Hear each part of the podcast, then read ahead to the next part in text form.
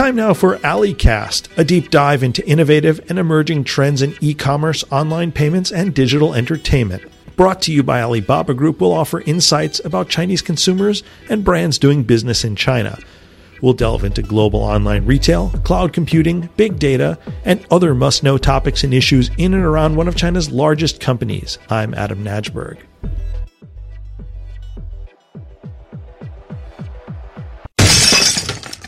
Chances are, if you're a smartphone owner, that you've heard that sound or something like it in the not too recent past. A cracked screen is inconvenient, and if your phone's no longer under warranty, it can be expensive and time consuming to replace. That's where AJ Forsyth and his company iCracked come in. Founded seven years ago on a college campus, iCracked has grown into a nationwide leading screen repair company, operating daily in 600 cities around the U.S. iCracked's team of 3,000 technicians goes from house to coffee shop to office. They repair or replace screens on the devices that control so much of our lives. Over the years, iCracked has become both an expert at smartphone screens and a power user of Alibaba.com, sourcing its parts directly from China. Just ahead of Alibaba.com's Super September sourcing event, iCracked's founder joins us on AliCast to talk about his company's past, present, and future. And he has some advice to offer small and medium sized companies that are looking to get into the sourcing game.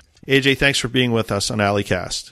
Thank you for having me. I've heard that every company grows out of an idea. You have a founder who's trying to solve a problem. What was your idea with iCracked, and what problem are you trying to solve? So we um, we started about seven years ago because I kept breaking my phone while I was in college, and at the time there weren't very many repair options, and so I, I was going and paying $200 to Apple to have a phone uh, repaired or replaced, and I ended up having to do that one too many times and was kind of fed up with it. And so we, I ended up taking apart my phone the next time I broke it, ordering parts online, and and then fixing my phone myself. And I was on a college campus, and there was there was fortunately uh, about one in five students on the campus had a broken screen, and so I hung just flyers in local classrooms, and people would call me, and I'd travel to their dorm rooms, and I'd repair their device, and it and it started as this real organic small business just on one campus fixing phones, and the whole idea then morphed into, hey, what was working so well in this one city? Um, how do we do that in every city nationwide? So, what was it like in the early days when you were just handling things on a really micro basis on the campus when you're trying to source? You said you'd go online and order parts. Where did you get them from? How did you even know what to look for? When we started, if you if you think back to um, seven or eight years ago, is the iPhone 3G, which which fit in the palm of your hand, and when you'd break it, I, I used to go on uh, just on like any website in the U.S. and I'd order parts. So these are your eBay's and your Amazons, and I never was able to get the quality of parts that I was actually looking for to be able to give a, our customers a lifetime warranty. And after after kind of after ordering too many bad parts from these sellers, I was like, I think it's time that we go directly to the source. And we we, we were a we were such a small company at the time. I think our first year we we did around seventy thousand dollars in revenue, and I remember remember googling like I like in in the search box like iPhone parts manufacturers. I, I just had no no idea where to start, and we ended up stumbling upon Alibaba, and and I was like, oh my gosh, this is amazing. This is a a treasure trove for individuals trying to start a importing directly from manufacturers. And we we ended up putting in a couple test orders for I don't know a couple thousand dollars at a time. And I remember it being very I was very apprehensive because I didn't know like who I was wiring money to. I, I was following really my gut. And this was before trade assurance existed, which had that existed then, we would have we would have done business probably so much more differently. But this was before trade assurance existed, and we would we would wire money to to suppliers or manufacturers we'd never met, and and we ended up always getting our parts on time and and actually starting to build these great relationships with them. And so in 2012, as our business was scaling, we had, we'd already moved the company from San Luis Obispo, California, to to San Francisco. It it became that time where we were we were about to hit a million dollars in annual revenue, and and I decided that hey, we should actually go meet our suppliers face to face, and so I booked a one way ticket to Hong Kong and ended up just telling the the couple suppliers we were working with that hey we're coming to visit. And and now we have fruitful relationships with with about 30 different suppliers that we work with on a daily basis. We have full-time employees in China now. But it's it's just amazing amazing that it started from a Google search to finding Alibaba to having now done tens of millions of dollars in business with, with our suppliers that we met five or six years ago. How does it work now? You talked about what you did on the campus in the early days. You'd go around, you, you know, you put up flyers. You have 3,000 people now who are directly or contracted to work for you and, perform these services. Talk about what the repairmen do, and also can you talk a bit about how, how you ensure that they get what they need? We've had about 100,000 individuals over the last two years apply to be a technician with us. And so, so how it works is people apply to be technicians with us. If they're accepted, which is about 1% to 2% of the total applicant pool, we'll do virtual training and hands on trainings and, and ride alongs with existing techs. And then after after training's complete and the background checks are complete, we activate a software platform that, if you think of it as like Uber for broken broken devices, where anytime someone breaks their device in the U.S., could be your Android phone, could be your iPhone, um, you can press a button on iCracked.com, and we'll actually match you with your best local iTech in your area. Our iTechs then travel to our customers, so it could be your coffee shop, your home, your office, and then they'll do repairs in 20 to 30 minutes minutes at, at very reasonable prices. I, I think our average repair is about $89 to $99.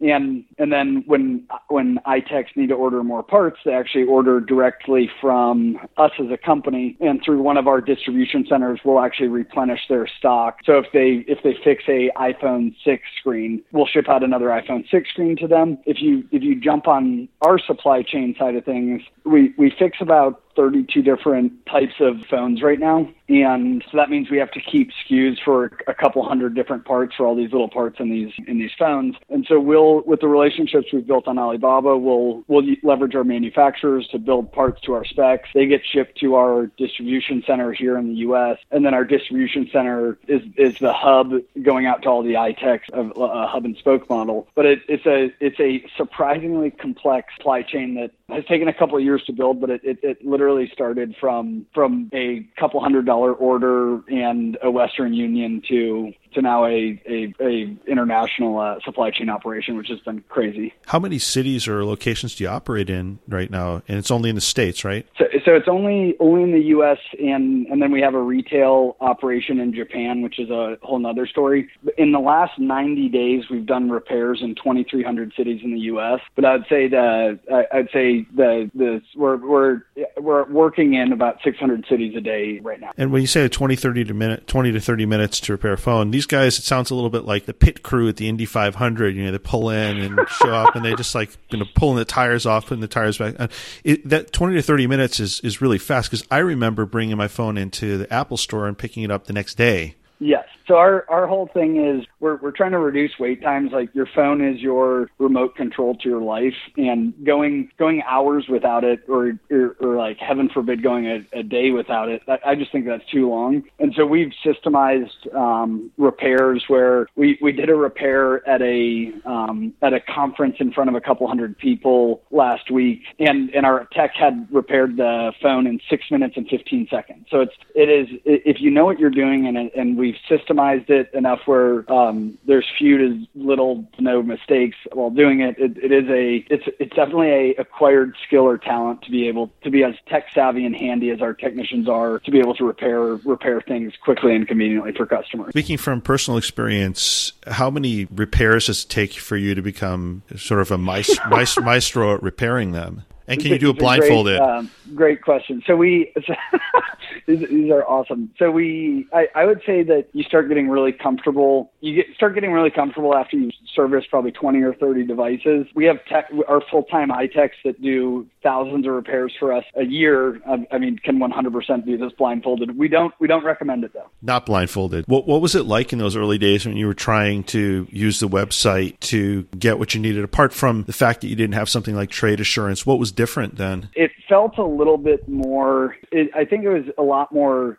I don't. Wild West is the wrong term, but it was. It was like you didn't know be, what you were be, getting into, and you didn't. I guess it should be Wild East, right? Yeah, it was the, the the trips I've been to China. It, it certainly can get can get wildies. I've I've since I've since gone 25 or 30 times, and there I I think this is it's not relevant anymore. But there, there's just so much uncertainty because when we would be ordering I don't know five thousand dollars in parts or ten thousand dollars in parts, that was that was literally our entire bank account where we would we'd be sending it in hopes of receiving something in return. The the great news is is we've we've never had anything negative happen. We've never had like fraud or or a shipment of parts not show up. The but it, but it was a lot of like just trusting your gut and knowing if a deal's too good to be true, it likely is, and then just following your gut and doing your due diligence on on who you're doing business with. But but now there's a lot of tools that didn't exist back then that just give buyers peace of mind that they know they're dealing with, they, they know who they're dealing with, and that they can trust Alibaba to to vet their suppliers. So you said that initially when you did this years ago, you'd make some test orders. Even now, with all the systems in place, like what advice would you offer SMEs? Because you know, you at a certain point you were large enough and you flew over to China. What do you advise companies that maybe can't afford to do that? They're just like you were when you started, one or two employees, and they're kind of growing organically. How do you get that sort of peace of mind and make sure that you're getting the right source sourced products? Yeah, absolutely. So I, I think that you're you're looking at ratings and and like r- internal rating level. So the I'm not sure that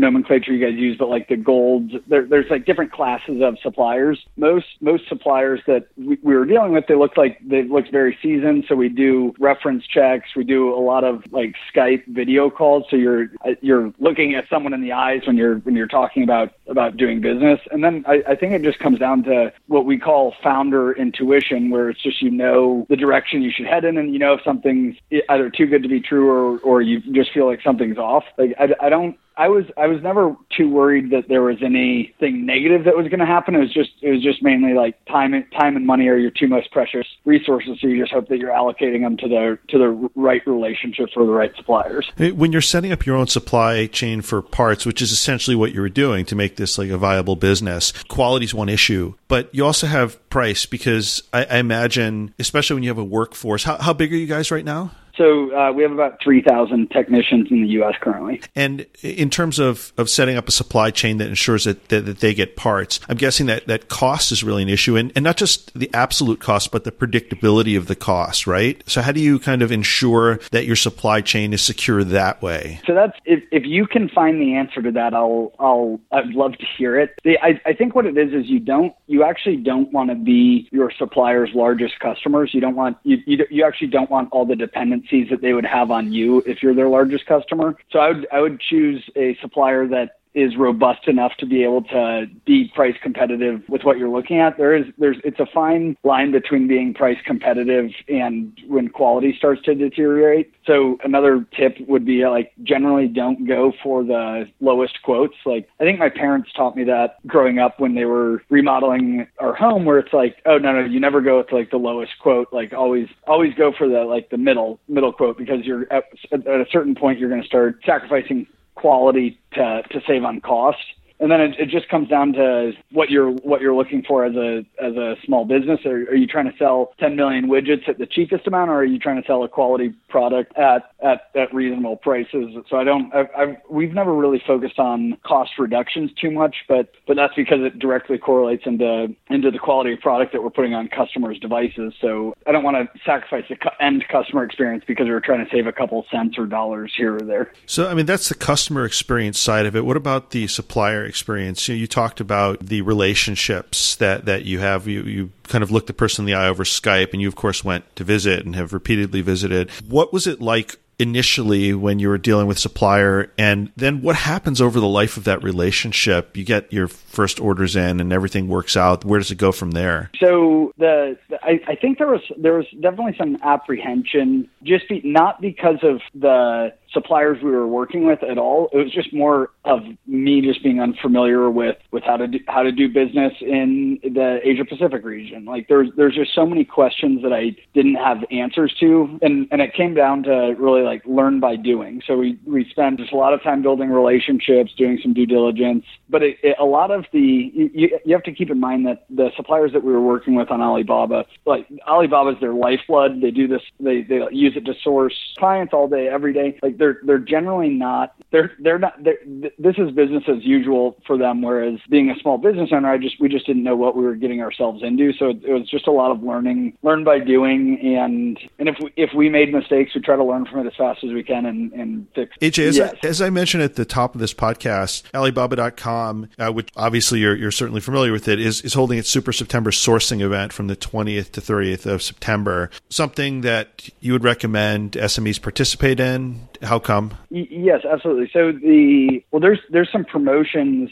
as a small business owner that it's it's basically like free money if you if you get on the platform. So I I, I just checked out the website before before we had this podcast, and I, I think there was a fifty dollar promotion if you put it in order in the next couple of weeks. And I think like I mean that's amazing. That's that's more capital that the business owners can allocate to their business and also just can get them comfortable with the platform and know that Alibaba really has your back if they're if they're going to start interacting and, and start sourcing through it. So I, I I wish that we had the resources that SMEs have have currently because it's just like Alibaba's there for uh, for small business. Now back to, back to you guys directly. iCracked. What what's next? You guys sound like you're a pretty dominant player in, in this area. What do you intend to do with that? And and do you feel mighty when you go onto a platform and you look at what you're ordering now, what you're sourcing uh, from China? You guys are pretty big. So where do you go from here? So we we ask ourselves that every day, and and, and in no means have we arrived as a business. We have like I would I would love us to be 10x, 100x,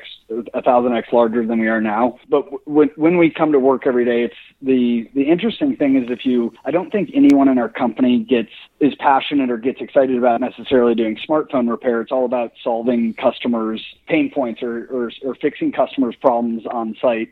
And so if we look at what adjacent verticals can we leverage, one of the most valuable things in our company is this is the tech network itself and having them be as tech savvy or as handy as they are. And so we, we actually are launching like smart home and IoT, which is Internet of Things installation and setup for customers. And so if you think about if you go into a Best Buy, Best Buy, so if you if you think about if you go into a Best Buy and you buy a smart home product, called say a voice assistant, there's this massive gap between the time that you purchase the product and the time that it's actually set up in your home. So this is account creation, troubleshooting, um, figuring out if it's compatible with your existing systems, and and we want to be that company where with your digital life.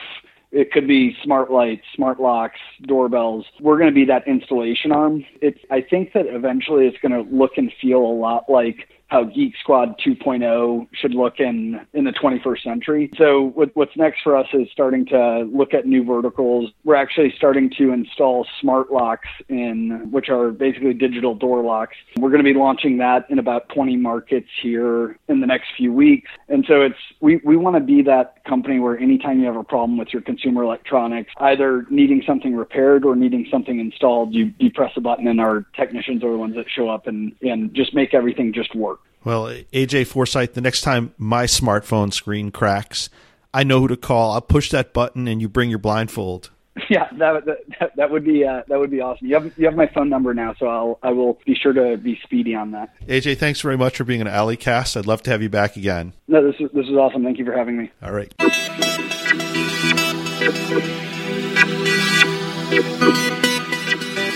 You've been listening to AliCast a regular podcast from the Alibaba Group. Thanks for tuning in. I'm Adam Najberg.